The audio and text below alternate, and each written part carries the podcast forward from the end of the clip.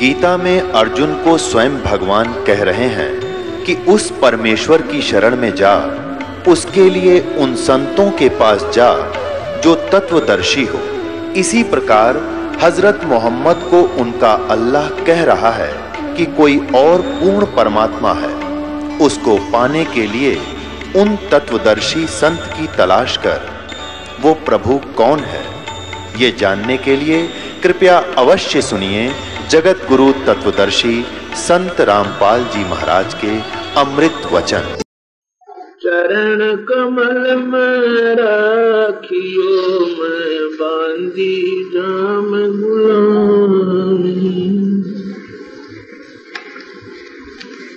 राम नाम रटते रहो, जब लग गट में प्राण। कबहु तो दीन दयाल जनक पड़ेगी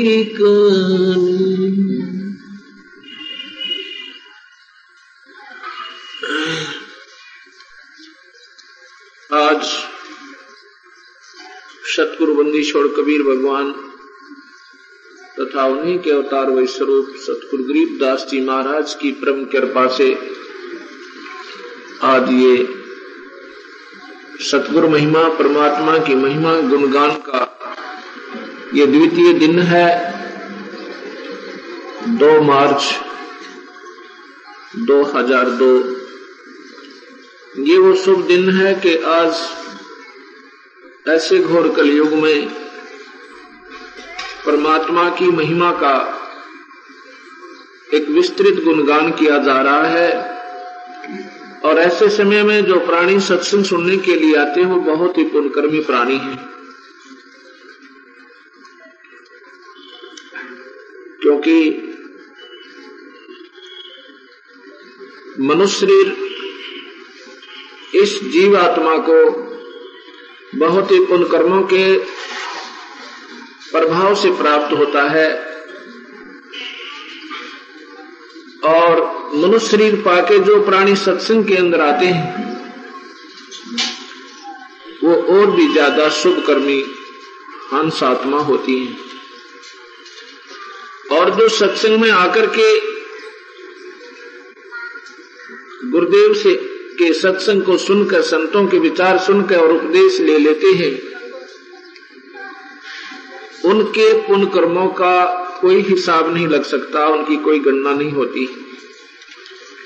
अर्थात वो देव पुरुष हैं, ऐसे कलयुग में जो परमात्मा की कृपा से सत्संग में आते हैं और उसकी तलाश के अंदर हैं, भगवान की उनको चाह है।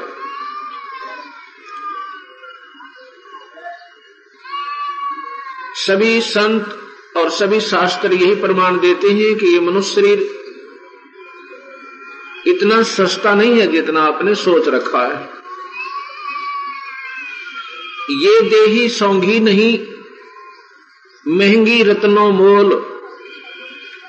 ये देही, ये शरीर इतना सस्ता नहीं है। ये तो रत्नों के हिसाब से इसकी कीमत है। मनुष्य शरीर से हमने क्या करना है? इसका मुख्य उद्देश्य क्या था? ये संत और शास्त्र ही हमें प्रमाण दिया करते हैं।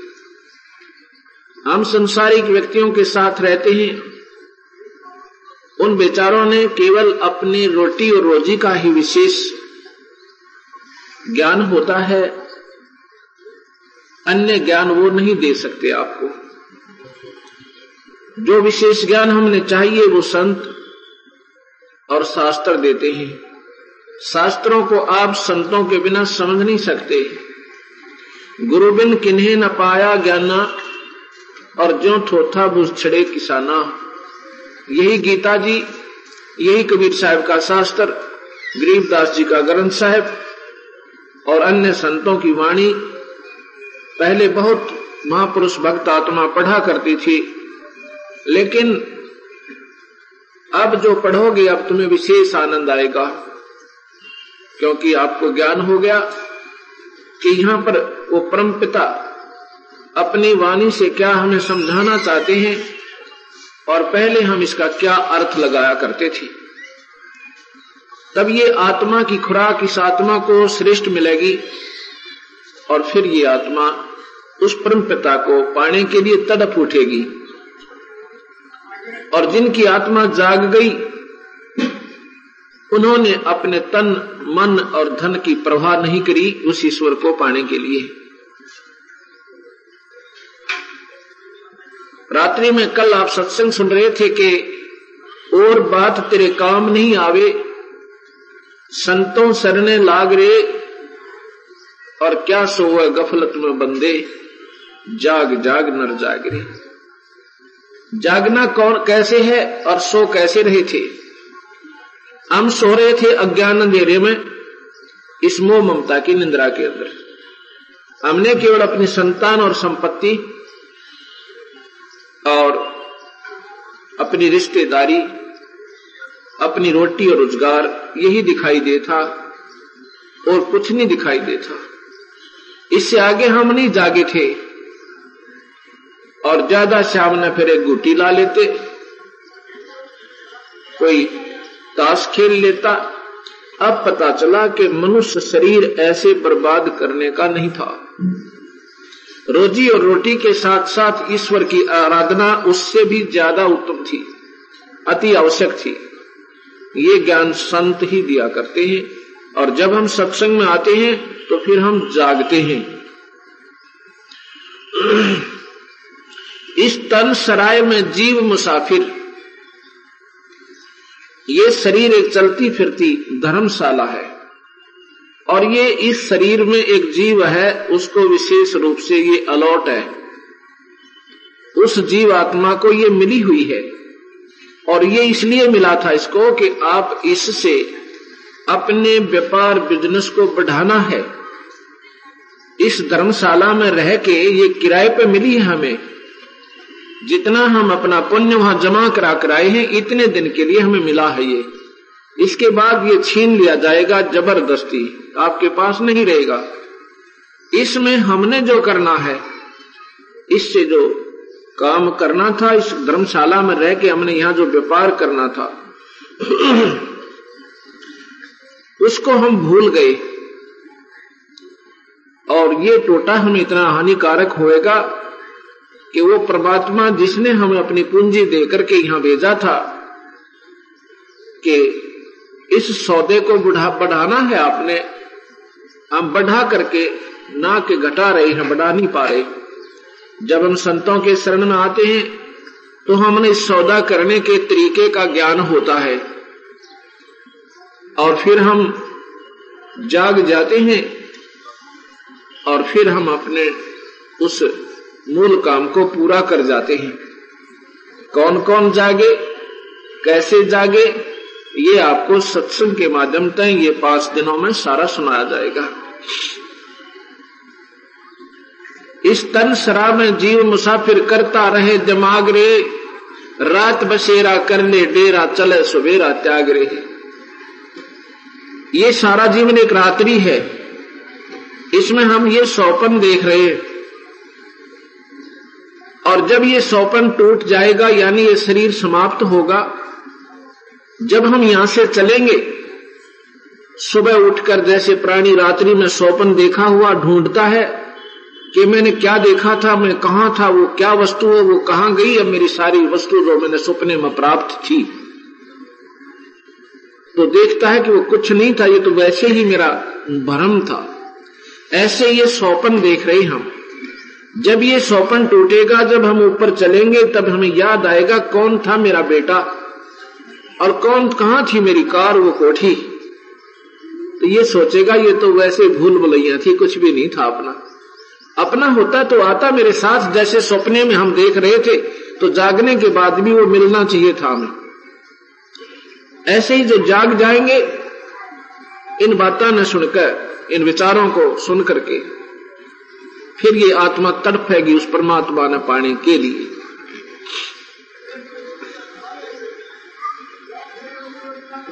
फिर कहते हैं कि इस तन सरा में जीव मुसाफिर करता रहे दिमाग रे। यानी अपने ही अटकलों से आप ही अपने ही हिसाब से ये जीव विचार विमर्श करता रहता है। जैसे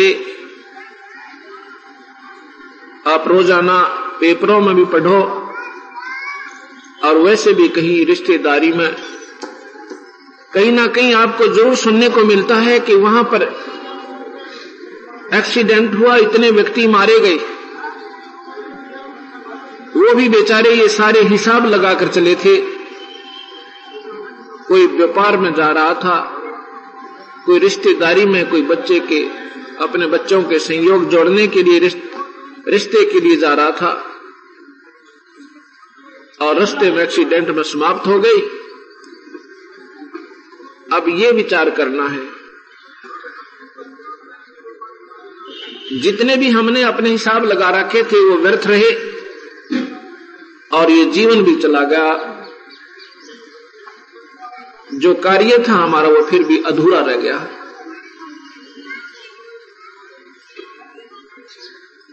आगे सतगुरु महाराज बताते हैं कि उमदा चोला बना अनमोला, ये शरीर एक बहुत ही अनमोल वस्तु है, इसको, इसकी महिमा से हम पूर्ण रूप से परिचित नहीं है। हमने तो बस ये इसका मान रखा है कि बच्चे हो गए अब इनको पालन करेंगे और फिर इनका ब्याह कर देंगे। विवाह करके फिर अपना जीवन सफल हुआ। भगवान इनको संतान दे, फिर हम बेशक मर जाए, कोई दिक्कत नहीं। ये तो आप सोचो तो भी होना है, ना सोचोगे तो भी होना है, क्योंकि ये तो आपका संस्कार प्रारब्ध है। इसको कोई फेरबदल नहीं कर सकता। ना ये आपके चाहने से होगा, ना आपके करने से होगा।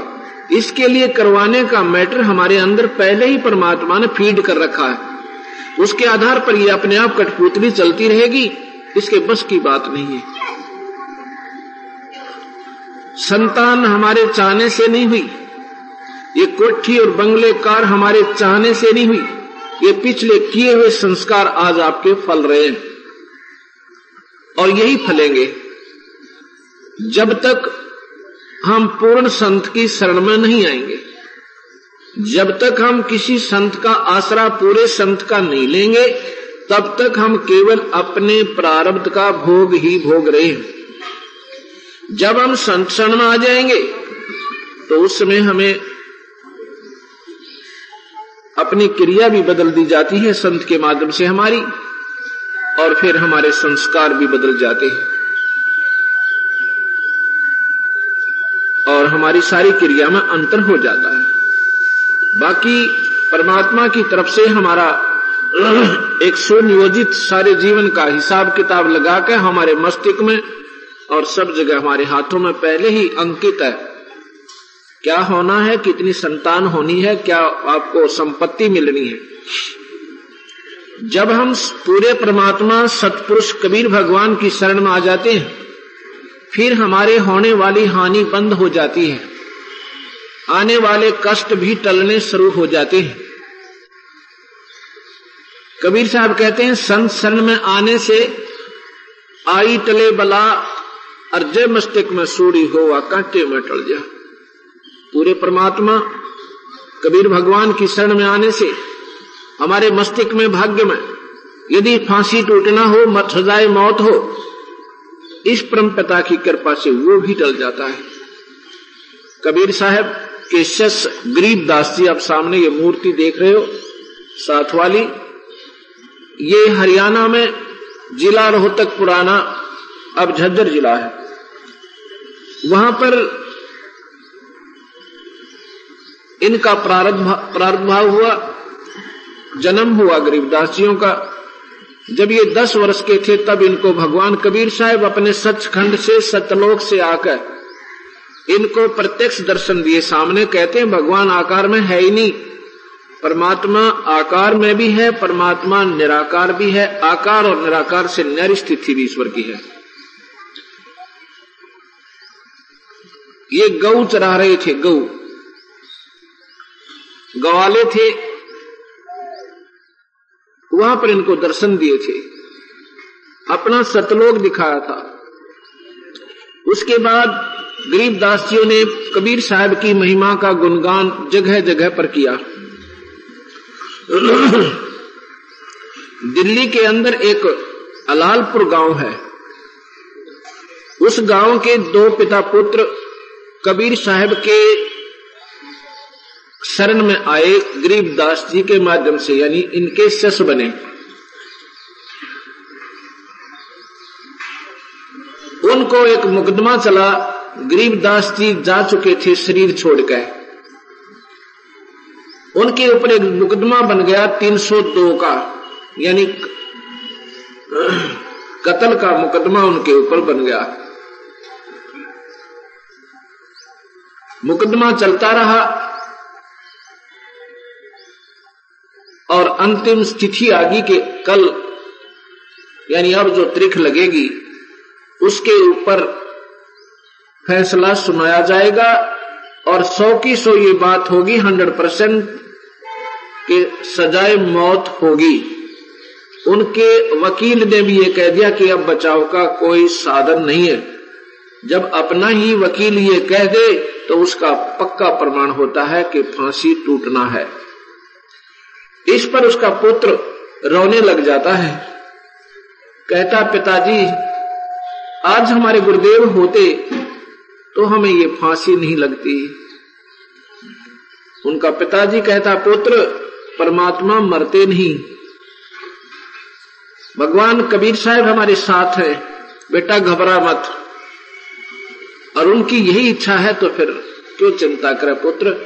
उनके हुक्म बिना पत्ता नहीं हिल सकता। इसमें भी हमारा कोई भला है, मर जाने में भी, अगर उनकी इच्छा होगी तो। अब क्या होता है, वो निश्चित तरीक आ जाती है। कोर्ट के अंदर दोनों मुलजिम खड़े हो जाते हैं। मजिस्ट्रेट बैठा, साथ में रीडर बैठा है।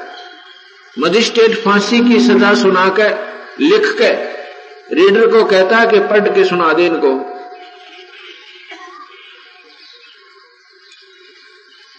रीडर पढ़ के सुना रहा है। मजिस्ट्रेट ने लिखा था कि उनके दोनों के नाम लिखकर कहा, गाँव सारा विवरण देकर इनको फलाने व्यक्ति के मर्डर के केस में सजाए मौत सुनाई जाती है। रीडर क्या पढ़ रहा है कि उन दोनों का नाम बोलकर फलाने गाँव के फलाना पुत्र फलाना फलाना पुत्र फला। इनको बाई इज़्ज़त बरी किया जाता है। मजिस्ट्रेट कहता है, तेरा दिमाग खराब है क्या? तू क्या पढ़ रहा है? अक्के जनाब ने ऐसे ही लिखा इसमें। उसने फिर देखा, वो कागज़ फाड़ दिया, अपना फैसला फाड़ दिया, दोबारा फिर लिख दिया। कहता, ये कैसे लिखा गया? मेरे से अनजान बने में दोबारा फिर सुनता है, सुनाता है मजिस्ट्रेट लिखता है कि इनको सजाए मौत दी जाती है।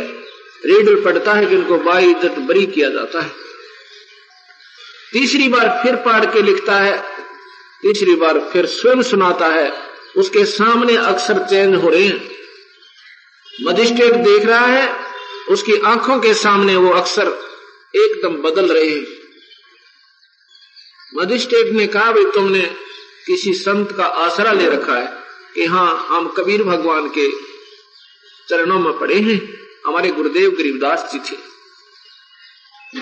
कहने लगे, भाई, जब तुम्हें वो बरी कर रहा है तो मैं फांसी नहीं दे सकता। मेरी क्या औकात है? तुम बरी हो। बोल, सतगुरुदेव की उसी दिन से उस मजिस्ट्रेट ने अपनी नौकरी से रिजाइन कर दिया कि परमात्मा है। और वो जो चाहे सो कर सकता है।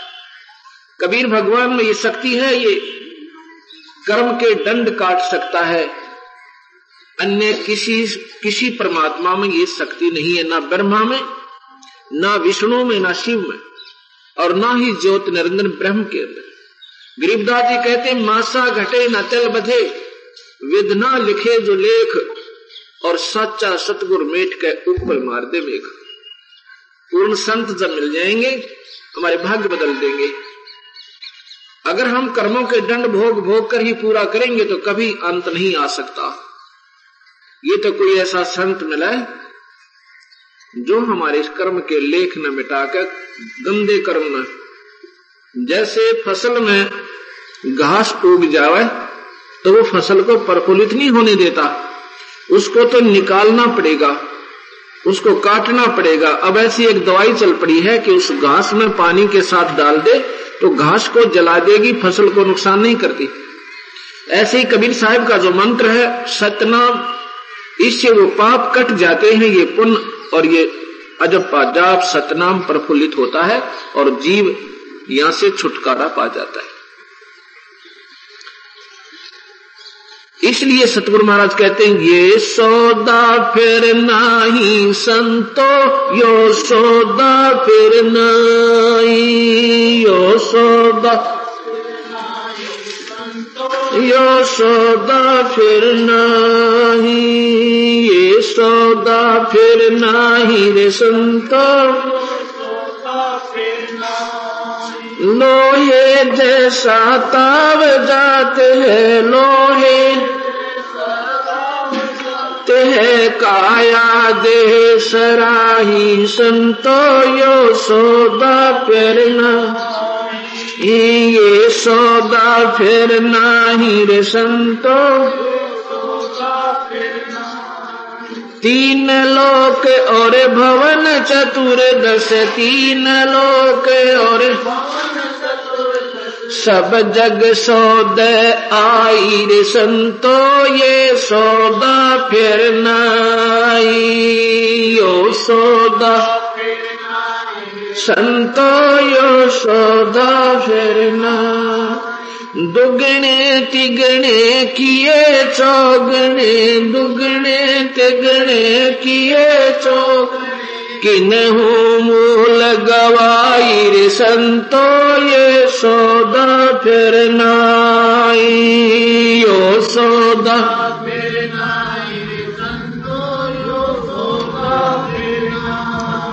नर नारायण देह पाय के नर नारायण देह के फिर चौरासी जाई रे संतो यो सौदा फिर नाई यो सौदा संतो यो सौदा फिर ना जा सतगुरु की मैं बलिहारी, जा सतगुरु की मैं जो जामन मरण मिटाई रे संतो ये सौदा फिर नाई ओ सौदा फिर नाही रे। यो दम टूटे, पिंडा फूटे, यो दम टूटे। लेखा दरगा माई रे संतो, यो सौदा फिर नाही। यो सौदा फिर नाही रे संतो, यो सौदा फिर उस दरगाह में मार पड़ेगी, उस दरगाह में मार पड़ेगी। जम पकड़ेंगे बाहिर संतो।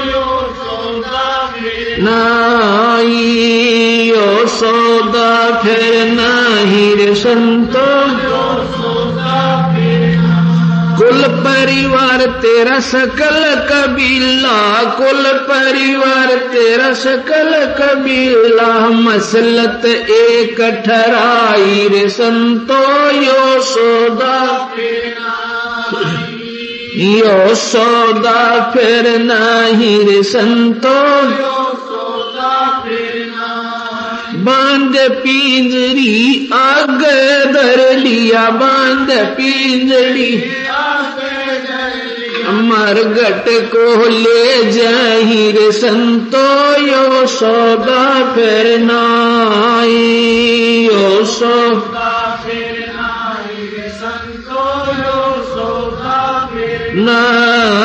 अग्नि लगा दिया जद लंबा अग्नि लगा दिया। फूक दिया उस ठाई रे संतो, यो सौदा फिर यो सौदा फिर नाही रे संतो। वेद बाँध फिर पंडित आए, वेद बाँध फिर पीछे गरुड़ पढ़ाई, रे संतो यो सोदा फिर नाई, यो सोदा फिर नाई।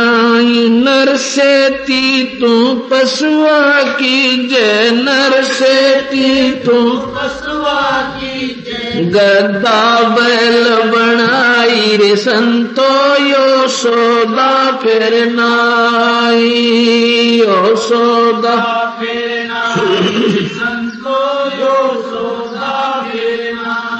छप्पन भोग कहा मन बोरे? छप्पन भोग।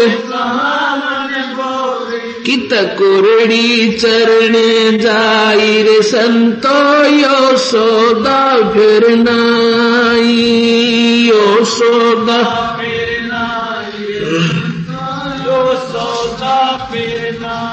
प्रेत शिला पे जाए बिराज प्रेत शिला पे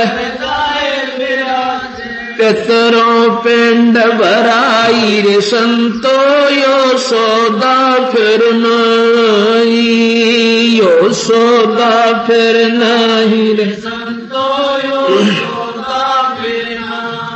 बोहर सराद खान कुआए बोहर सराद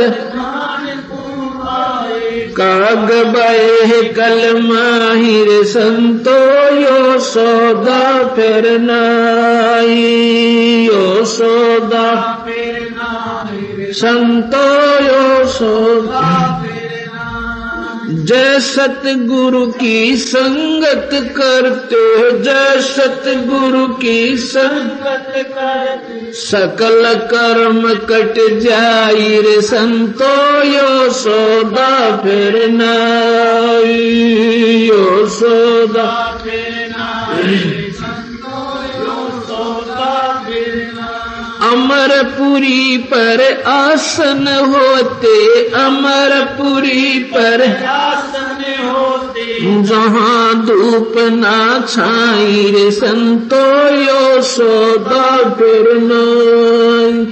यो सोदा फिर नाही रे संतो यो सोदा सुरत नरत मन पवन पियाना सुरत नरत मन पवन पियाना शब्द शब्द समाई रे संतो यो सोदा फिर नाई। यो सोदा। फिर संतो यो सोदा। गरीब दास गलतान मैल में गरीब दास गलतान मैल कबीर गोसाई रे संतो यो सोदा फिर नाई। यो सोदा फिर नाई रे संतो यो सोदा फिर सत यहाँ पर कबीर साहेब के स्वरूप उनके शिष्य गरीबदास जी भगवान कहना चाहते हैं, भाई, ये मनुष्य शरीर बार बार नहीं मिलता। ये सौदा, ये मनुष्य शरीर का जो बिज़नेस है, ये फिर नहीं बनेगा। इसमें इतना जल्दी करो जितना हो सका है। कहते हैं, लोहे जैसा ताब जात है। ये काया दे सराही। ओए होए। एक एक बात संत की, जय आत्मा तक पहुँच जाए या डटी नहीं डटा। हम आत्मा तक ये काल इस चीज़ को जान नहीं देता जो इसकी निज खुराक है। ये तो हमने मन की खुराक को ज़्यादा कर रखा है, जैसे अच्छे बढ़िया बढ़िया शब्द सुनना। जो भक्ति भाव के लोग हैं भक्त आत्मा है बहन भाई उनको काल ने कहा उलझा दिया? अच्छे बढ़िया सुरीली आवाज़ के गाने वाले शब्द गाने वाले कबीर साहब की बानी वाले चाहिए। और बस सारी रात, नाड़ मार के और साखी यानी वाणी कर गया फन सतनाम सतनाम वो सार नाम का ज्ञान नहीं हुआ और उस नाम बिना बीमारी कटे नहीं। अब कोई बीमार है और उसमें कहा गया है कि भाई, दवाई खाओ, दवाई ले ले, तेरी बीमारी कट जाएगी, नहीं, भयंकर होने वाली है। गाने वाले को भी है वो बीमारी, सुनाने वाले को, और सुनने वाले को भी है। और दवाई को ऐसे के पास नहीं पास नहीं, सारी रात गावे, आश्रम खोल लिए, वो भी बतावें। दवाई ना उन आश्रम वालों के पास, ना उनके अनुयायियों के पास, दोनों मरेंगे, यानी उस बीमारी के प्रभावी होंगे। वो संत वीर, वो महंत वीर साथ में उनके अनुयायी भी गधे बने। क्योंकि जब तक संत पूरा नहीं मिला, इन बातों के बतावनते और इनके मीठे सुरीली आवाज़ गावनते ये जीव अमर सफल नहीं हो सकता। तो यहाँ सतगुरु महाराज कहते हैं, पद गाया मन हर्षिया, और साखी का आनंद वाह जीवा और वो नाम सही मिलानी और फिर पड़ गया फंद। यानी काल फिर घसीट लेगा जब हमें ये बात ज्ञान हो जाएगा अब जैसे किसी के घर में आग लग जा, भगवान करे ना हो ऐसा काम, वैसे बतावें उदाहरण के लिए, और उसको कोई आके कहे, भाई, तेरे घर में अग्नि लग गई है, जाके संभाल ले जल्दी सी। वो सुनन की देर है, चलन की नहीं, उसी समय भाग लेगा, जो साधन मिलेगा वहीं पहुंचेगा, और उसको अपना समाधान करेगा। फायर ब्रिगेड में बुलावेगा रास्ते में टेलीफोन कर जाएगा यानी वो होश में हुआ तो और जब उसने पी रखी शराब। फिर वो क्या कहेगा कि क्या कहा भैया, फिर बताना। वो कहेगा, तेरे आग लग रही है, पीछे थोड़ी ये लगी है, अभी तो भाग ले, बचा सकता है। वो कहता है ऐसे नहीं भाई, कुछ गा के सुना है। मुझे अच्छा नहीं लगा तेरा बताना। इतना भयंकर नुकसान होने लग रहा। और फिर वो कहे, मुझे गाकर सुना, क्या कह रहा है? तू नहीं तू सुना, तेरी अच्छी आवाज़ है। हमारे साथ वो बनी हुई है, क्योंकि हमारे अंदर माया का नशा हो गया। हम होश में नहीं है। होश में हो, और ये बात सुने सतगुरु की कालजा पाट जाए इंसान का। हृदय हिल जावे, अरे तरह गजब गधे बनेंगे, कुत्ते बनेंगे पूरे नाम बिना, पूरे संत बिना। तो हम तुरंत जाग जावें और समाधान ढूंढे कि कहा है वो पूरा संत जिससे हमारी ये बीमार ये नुकसान बचाए थोड़ा तेज करो और जो नशे में हुए नु कहेंगे हाँ भाई, बहुत अच्छा। अब बात, कोई बात हुई? अभी आपने शब्द में सुना कि नर से तीतु पशुआ कीजे गद्दा बैल बनाई, ये छप्पन भोग कहा मन भोरे की तक कुरडी चरने जाई। ओए होए। आज हम कितना सुंदर भोजन खाएँ? स्वादिष्ट भोजन खाते हैं? दूध और दही मक्खन बढ़िया रोटी और साथ में सेब संतरे मक्खन ये मेवा। कितना अच्छा भोजन आहार हमारा है। और एक परमात्मा के पूरे संत बिना और सच्चे नाम बिना ये प्राणी क्या बनेगा? गधा बने। फिर कहें ये भो, ये भोजन कहा मन बोरे फिर तो कुरडी चरने जाई, वो गंध खाएगा। ओए होए होए होए। जब होश में हो, आप पर नशा नहीं है तो आप एकदम अर्धा हिल जाप का। लेकिन आपके ऊपर इस माया का दबाव बहुत ज़्यादा है। सुन भी रहे हो हाँ भी भर रहे हो, पर उसका समाधान नहीं ढूंढ रहे, अभी आपका नशा उतरा नहीं। कबीर साहब कहते हैं, कबीर, ये माया अटपटी भाई सब गट आनड़ी और किस किस ने समझाऊ या कुआ बांग पड़ी काल ने तो इस कुएँ में, संसार रूपी कुएँ में माया की बांग गोट के गिर रखी है, मन पक्की और जो भी उसने पी है, एक एक एक प्रकार की उनकी गतिविधि, एक जैसा ही बोलना, वही स्थिति है सबकी। ये नशा उतरेगा, ये सतपुर के इंजेक्शन लग गए या वाणी सुना। और फिर ये नशा हट जाएगा, फिर देखा इन प्राणियों को। कहा से साढ़े छह सौ, सात सौ किलोमीटर हरियाणा की संगत अपने कुर्बे ने छोड़कर अपने बच्चे काम ने त्याग कर इस परमात्मा के लिए आएगी। इनका नशा उतर गया। और जिनका नशा नहीं उतरे, यहाँ से दुकान छोड़कर नहीं आ सकते, दो घंटे खातर और कल में चाहे कोई और नुकसान हो जाए, मन एक हफ़्ता मेडिकल में लौटे रहे। पैसे लागे और दुकान बंद हो जा, और दुख हो वो न्यारा। वो मंजूर है, पर परमात्मा के नियम हम दो घंटे नहीं निकाल पाते, क्योंकि हमारे नशा है। वो नशा उतरे, यहाँ से यहाँ हम आ नहीं सकते। और जो यहाँ आ गए उनका नशा पक्का उतर जाएगा। उनका यो अंधेरा रह नहीं। वो फिर तुरंत यहाँ से पूर्ण कोशिश करेंगे उस परमात्मा को पाने की और अपना जन्म मरण का पीछा छुटवाने की। तो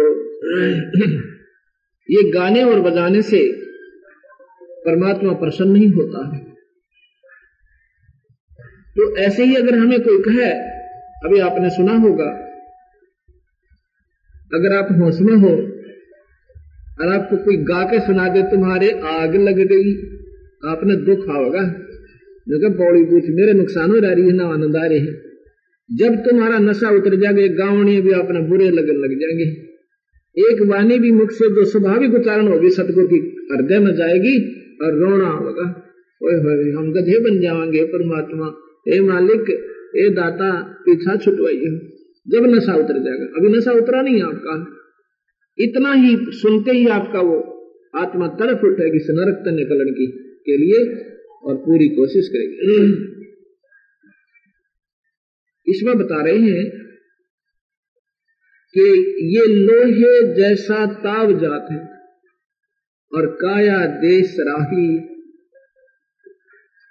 जैसे लोहे को गर्म किया जाता है, उसको तुरंत ही उसके मोल्ड में, उसके ढांचे में अगर डाल दिया जाए जब वो कति पिंगला हुआ है तो जो हम बनाना चाहते हैं बन जाएगा। और जरा सा भी वो ठंडा हो गया, बांगा बोला, जो का तो सेट हो जाएगा। फिर उस पर चाहे कितने ऐसे हथौड़े बजाओ, उसका कुछ नहीं बनेगा। ऐसे ही एक बार मनुष्य शरीर जो है लोहे जैसा ताव है आप में। अब इसमें जो चाहो तुम बना सकते हो, कति बिल्कुल बन जाएगा। अपनी बुराई छोड़ो, बीड़ी शराब मांस तमाकू ये मानव आहार नहीं है। ये तो राक्षसों का पेय पदार्थ है। शराब पीना, अफीम खाना, पान खाना, सुल्फा पीना दर्दा खाना, ये मानस का, मनुष्य का आहार नहीं है। ये तो पशु, पक्षी या जंगली लोग जो राक्षस कहलाते थे, उनका आहार था। मनुष्य का आहार नहीं है। इसको त्याग के फिर परम पिता परमात्मा का जिसमें गीता जी भी कहती है कि वास्तव में परमात्मा तो कोई और है अर्जुन। और उसकी तलाश कर ले, तेरा कति छुटकारा हो जाएगा, आपका जन्म मरण मिट जाओगे। वो परमात्मा कौन है, उसके बारे में ही हम आपको ये पाँच दिन का सत्संग कर रहे हैं कि वो भगवान कौन है, वेद भी कहे और गीता जी भी कहे, उस परमात्मा की शरण में जा। वो परमात्मा कबीर भगवान है।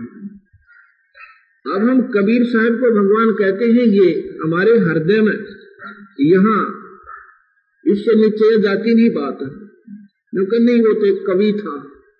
वो तो एक साधारण सा दुल्हा था।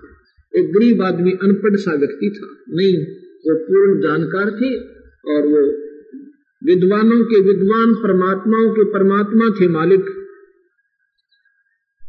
आपने देखा होगा? नहीं देखा।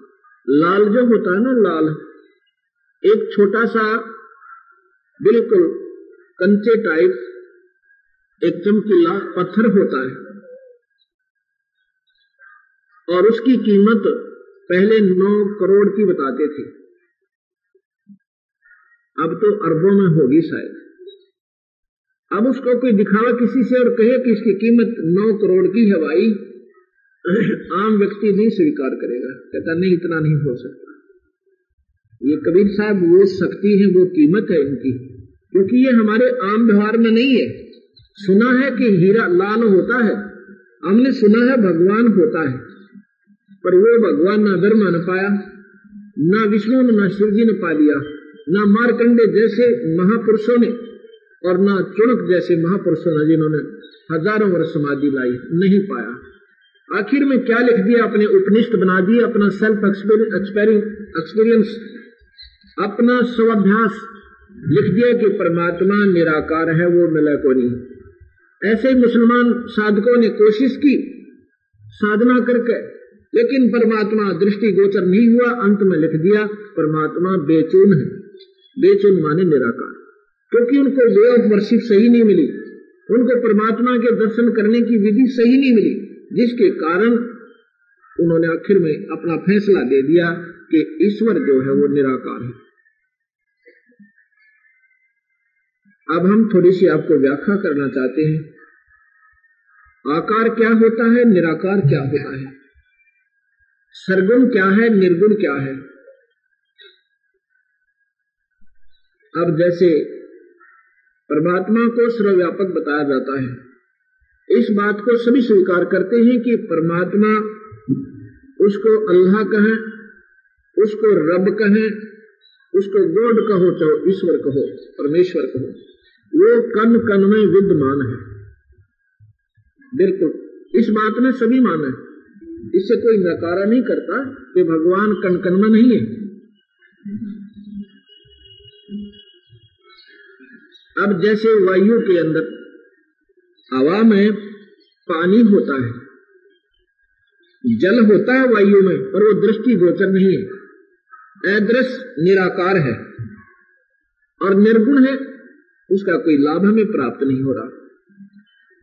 इसको अगर हमें ये जानना चाहे कि वा, इसमें वास्तव में पानी है या नहीं है तो एक गिलास के अंदर बर्फ़ डाल दीजिए या ठंडा पानी अच्छा ठंडा पानी। और हवा में रख दो। और जून के महीने में रख देना। उसमें भी पानी आ जाएगा, उसके चारों तरफ़ गिलास के, और पानी बहकर चल पड़ेगा बाहर से। गिलास फूटा नहीं है, गिलास बिल्कुल साबुत है। लेकिन फिर पानी कहाँ से आया? जो वायु में पानी था, वो वायु का पानी उस ठंडे वातावरण से चेंज हो गया, पानी में परिवर्तित हो गया। और वो इससे सिद्ध हो गया कि वायु में पानी था, लेकिन वो निराकार था, फिर आकार में भी दिखा। ऐसे ही परमात्मा के प्रगटकरण की विधि है। परमात्मा सब जगह है। वो परमात्मा आपको विशेष लाभ नहीं देता, आम लाभ देता है। जैसे वायु हमें आम लाभ दे रही है, विशेष नहीं दे रही है। वो वायुमंडल में जो पानी है, ऐसे ही बड़ा तेज कर भाई इसमें थोड़ा सा या इसमें कर जैसे गरीबदास जी महाराज कहते हैं कि ठंडू जी ने चीर के जय कोई ढूंढे दूध गरीब दास इस शरीर में हार्ड चाम और दूध। जैसे बिना ब्याई हुई कोई गाय, भैंस बकरी। अगर उसका कोई ऑपरेशन करके देखे, उसमें दूध नहीं है। उसमें दूध नहीं है। और जब वही गाय, वो भैंस या बकरी, जब नए दूध हुए, उसको गर्भ रहे, फिर बच्चा हुए, और फिर देखो बाल्टी भर दे दूध की, वो दूध कहाँ था? कहाँ से आ गया? वो शरीर में ही प्रकट हुआ। शरीर में बनाया गया था अंदर, पर उसकी विधि थी बनाने की। ऐसे ही ये नाम गरीबदास जी कहते हैं, थन दूधी में चीर के जय को ढूंढ दूध। गरीबदास इस शरीर में हड चम और दूध। फिर कहते हैं हड चाम की देह में अमृत दूध सर्वंत गरीबदास शरीर में ऐसे है भगवंत। परमात्मा भी है शरीर में, पर वैसे नहीं आपको दर्शन होंगे उसके। कैसे होंगे? पूरे संत का नाम ले। और फिर उस नाम का सेवन शुरू कर, उस नाम के प्रभाव से तेरे शरीर में वो भगवान प्रकट होगा। था तो पहले भी, पर उसकी विधि बिना वो बना नहीं। ऐसे ही जब हम निर्गुण और सरगुण समझेंगे, निराकार और आकार की व्याख्या समय समय आने पर आपको हम बताते रहेंगे। आज इतना ही समझेंगे। अब आगे चलते हैं कि दुगने तिगने करे चौगने किन्हू मूल गवाही। ये सौदा फिर नाही संतो, यो सौदा फिर नाही दुगने तिगने किन्होंने किए, जिन्होंने पूरे संत की शरण मिलगी, नाम लिया। और लेकर नाम और जैसे गुरुदेव ने आदेश दिए और सिरदर की बाजी लगा दी। वो दुगने तिगने चौगने इस मनुष्य शरीर का, ये सौदा कर देंगे। और जिनको सही मार्ग मिला नहीं, शराब पी अपनी धंधा पीट किया और रोजी रोटी में सारा जीवन खो दिए, वो अपना मूल गवा चले। मूल गवाना तात्पर्य अपनी जो भगवान से हम श्वास रूपी पूंजी लेकर आए थे, वह व्यर्थ खो दी और जब ये पूंजी जिसके आधार पर हमने आगे सौदा बढ़ाना था बिज़नेस बढ़ाना था, वो खत्म कर दिया, वह पूंजी भी खा चुके, अर्थात हम वहाँ भगवान के दरबार में फिर मुँह लटकाएँगे। वहाँ जाकर हम बहुत पछताएँगे। उस समय कुछ नहीं बनेगा। यहाँ पर कबीर साहब कहते अच्छे दिन पाछे गए, गुरु से किया ना हेत। इब पछतावा क्या करे बिरा चिड़िया चुगगी खेत। वहाँ जाकर यह प्राणी बहुत पश्चाताप करे। रोता है समय को और कहता है, भगवान या कौन बनी मेरे संग? ओए होए मत अनमोल जीवन को बर्बाद करके और यहाँ आ गया। फिर क्या प्रार्थना करेगा? ये प्राणी भगवान से कहेगा, हे परमात्मा, एक बार मनुष्य शरीर मुझे फिर दे दो दाता। अब के गलती नहीं करूँगा। अब के मैं आपको इतना याद करूँगा। आपके चरणों में बहुत ज़्यादा से ज़्यादा समय लगाऊँगा। उस समय परमात्मा आपके सामने आपकी पिछले जन्मों की एक रील शुरू करेगा, एक फ़िल्म चलाएगा और कहेगा, ले पुत्र, देख कितनी बार तुझे मनुष्य शरीर दिया मैंने? और जितनी बार भी तू आया तेरे ये ड्रामे थे। अब भी तू यही कर रहा है। और यहाँ से जाता है जब तो तू कहता, भगवान, तुझे भूलू नहीं। और वहाँ जाके भगवान भूला तू और सब कुछ याद किया तूने, शराब ढूंढ ली और फीम बना ली, सुल्फा ढूंढ लिया आग डंगा ढूंढ लिया और फ़िल्म ढूंढ ली किसी चाला बढ़िया मैं ना ढूंढा तने। मैं नहीं टोया तूने अब बकवास करे कि तेरे सिर पर लटपा जाएगा। गदा बनता दिखे अब तू रो रहा है। वो सारी फ़िल्म देख कर जितनी बार हम आते हैं, और फिर वापस खाली जोड़ी लेकर जाते हैं। तो फिर ये कहता है जब गलती हुई महाराज, अब बेटा यहाँ गलती का ही दंड भोगना पड़ता है। जा गदा बने। और फिर कभी तरह मनुष्य शरीर होगा, फिर देख लूँगा कितनी कमाई करेगा। ऐसे इतने नाटकबाजी करते योग खो दिए। यहाँ बंदी छोड़ कहते हैं, ये दम टूटे, पंडा फूटे हो, लेखा दरगाह माही, उस दरगाह में मार पड़ेगी, तेरी दम पकड़ेंगे भाई। यम के दूत, तेरी बाजू पकड़ कर ले जाएँगे यहाँ से। उसमें ना भाई छुटावे, ना बेटा छुटवावे, ना कोई राष्ट्रपति रिश्तेदार होता वो छुटवावे। उसमें केवल तेरा गुरुदेव छुटवावे। अगर तेने पूरा संत बना रखा है, वहाँ तेरे साथ आवेगा और कहेगा, छोड़ दे भाई, ये मेरे बच्चे हैं। कबीर साहब के हंस को यमदूत नहीं ले जाएँगे। जो पूरे संत संपर्क में आ गया, वैसे सूखे कबीर पंथ का फीत लगाते यमदूत नहीं छोड़ेंगे। जब हम पूरे संत की शरण में आकर उनसे संपर्क कर लेंगे, और वो उस भगवान से आपका संपर्क करवा देगा, आपका नाम जोड़ देगा फिर उस हंस के पास यमदूत नहीं आएँगे। उसको स्वयं कबीर भगवान अपने गुरुदेव के रूप में, आपके गुरुदेव के रूप में आके अपने साथ ले जाएँगे। यमदूत नहीं छेड़ेंगे। आगे सतगुरु बताते हैं कि जा सतगुरु की मैं बलिहारी जो जामन मरण मिटाही मैं तो उस परमात्मा के ऊपर, उस संत के ऊपर बलिहारी हूँ। जो जन्म और मरण को समाप्त करवा दे। अब जन्म मरण आपने सुना कल गीता जी में कि जन्म मरण ना ब्रह्मा का मिटा, ना विष्णु का, ना शिव का तो आम जीव का जन्म मरण कैसे मिट सकता है? क्योंकि साधना हम भगवान ब्रह्म तक की कर रहे हैं, ब्रह्म की साधना से जीव का जन्म मरण नहीं मिटता कर्म आधार पर स्वर्ग महास्वर्ग चौरासी लाख दुनिया जीव की बनी रहेंगी।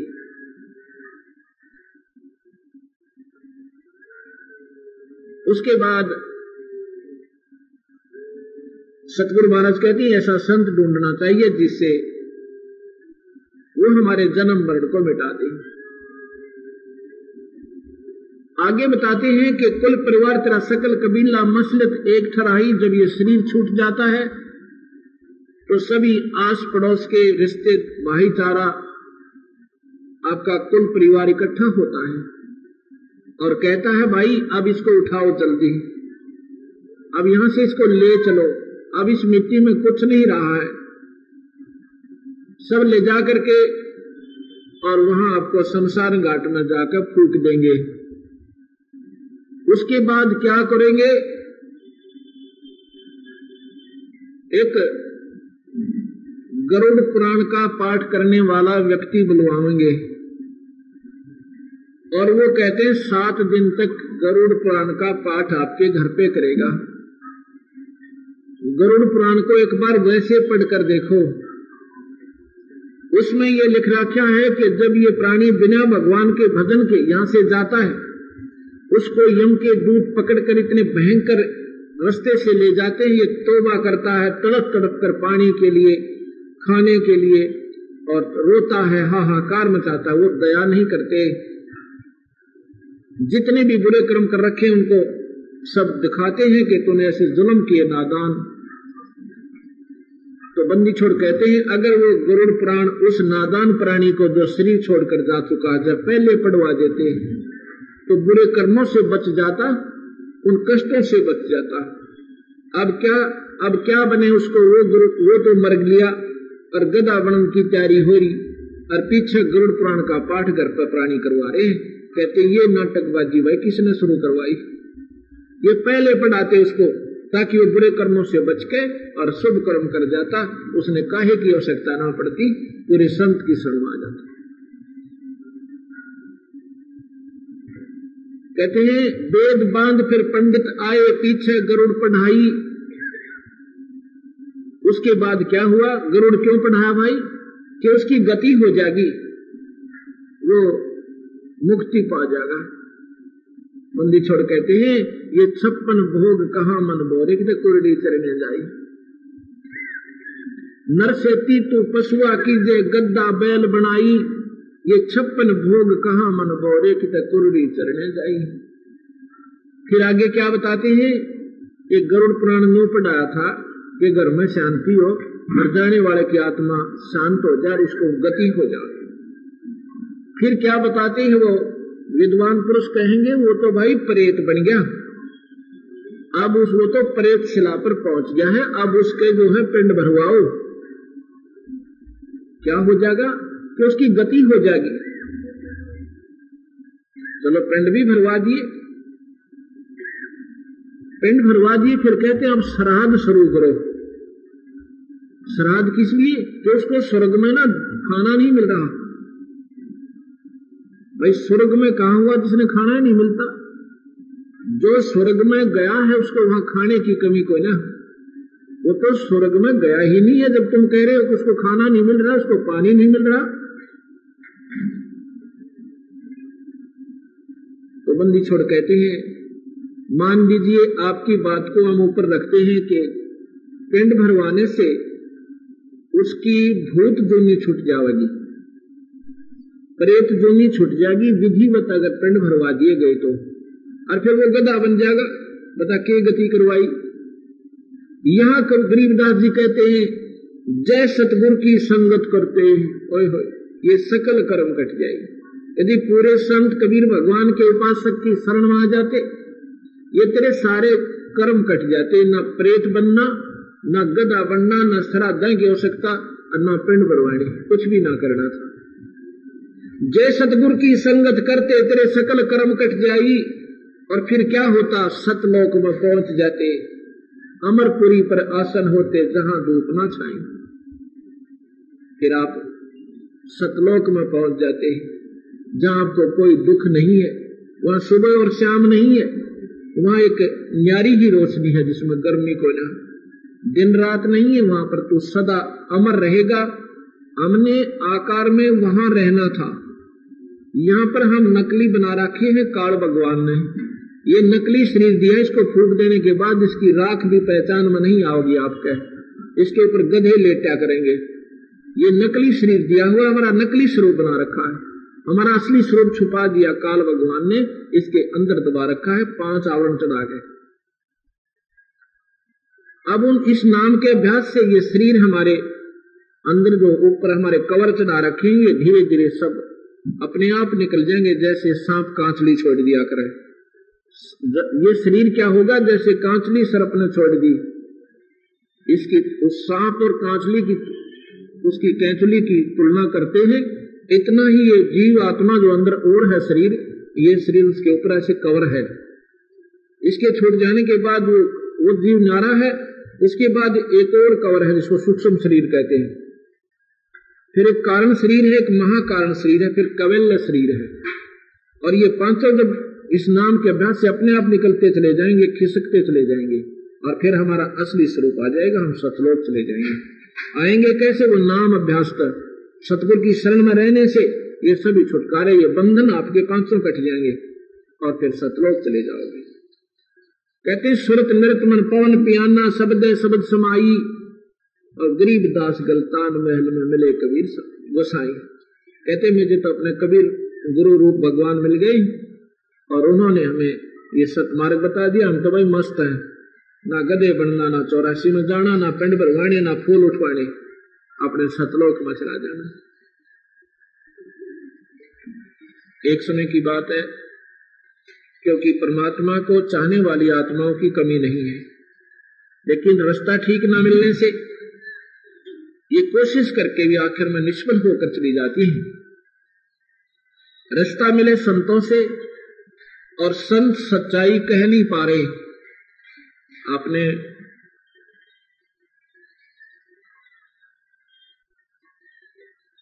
सभी संतों के सत्संग सुने होंगे।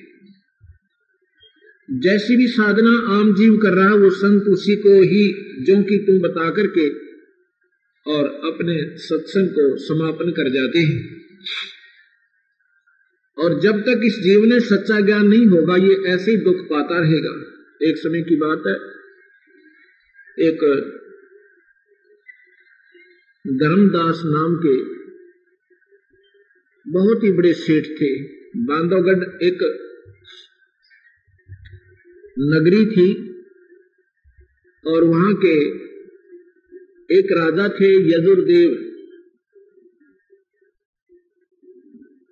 जब उस नरेश को, उस राजा को कोई वित्तीय आवश्यकता पड़ती थी, धन की कमी हो जाती थी, कोई फल डाल पे या कोई सूखा पड़ जाने से तो धर्मदास के पिताजी से वो बांधोगढ़ नरेश धन की सहायता एज ए लोन उधार लिया करता था।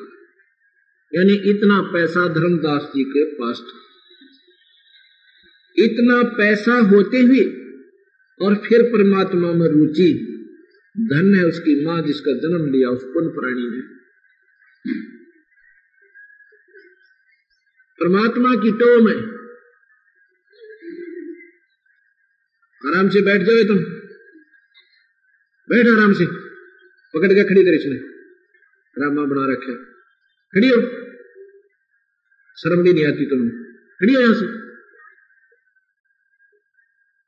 तो कहते हैं, ये सारे श्राद्ध निकालने वाले ये भूत बने अंडे ये माता जो क्या करते जो कनागत काटा करते पिंड भरवाते थे इनमें प्रेत आत्मा ये तंग कर रही है इनको और हम यही पूजा करते थे, हमने भी प्रेत बन जाना था थोड़े से दिनों में, अगर ये मार्ग ना मिलता था तो बांधा वो धर्मदास जी, परमात्मा की तलाश में, क्योंकि सभी शास्त्र यही बताते हैं, भाई गुरु बनावा है, और गुरु के बिना जीव की मुक्ति नहीं हो सकती।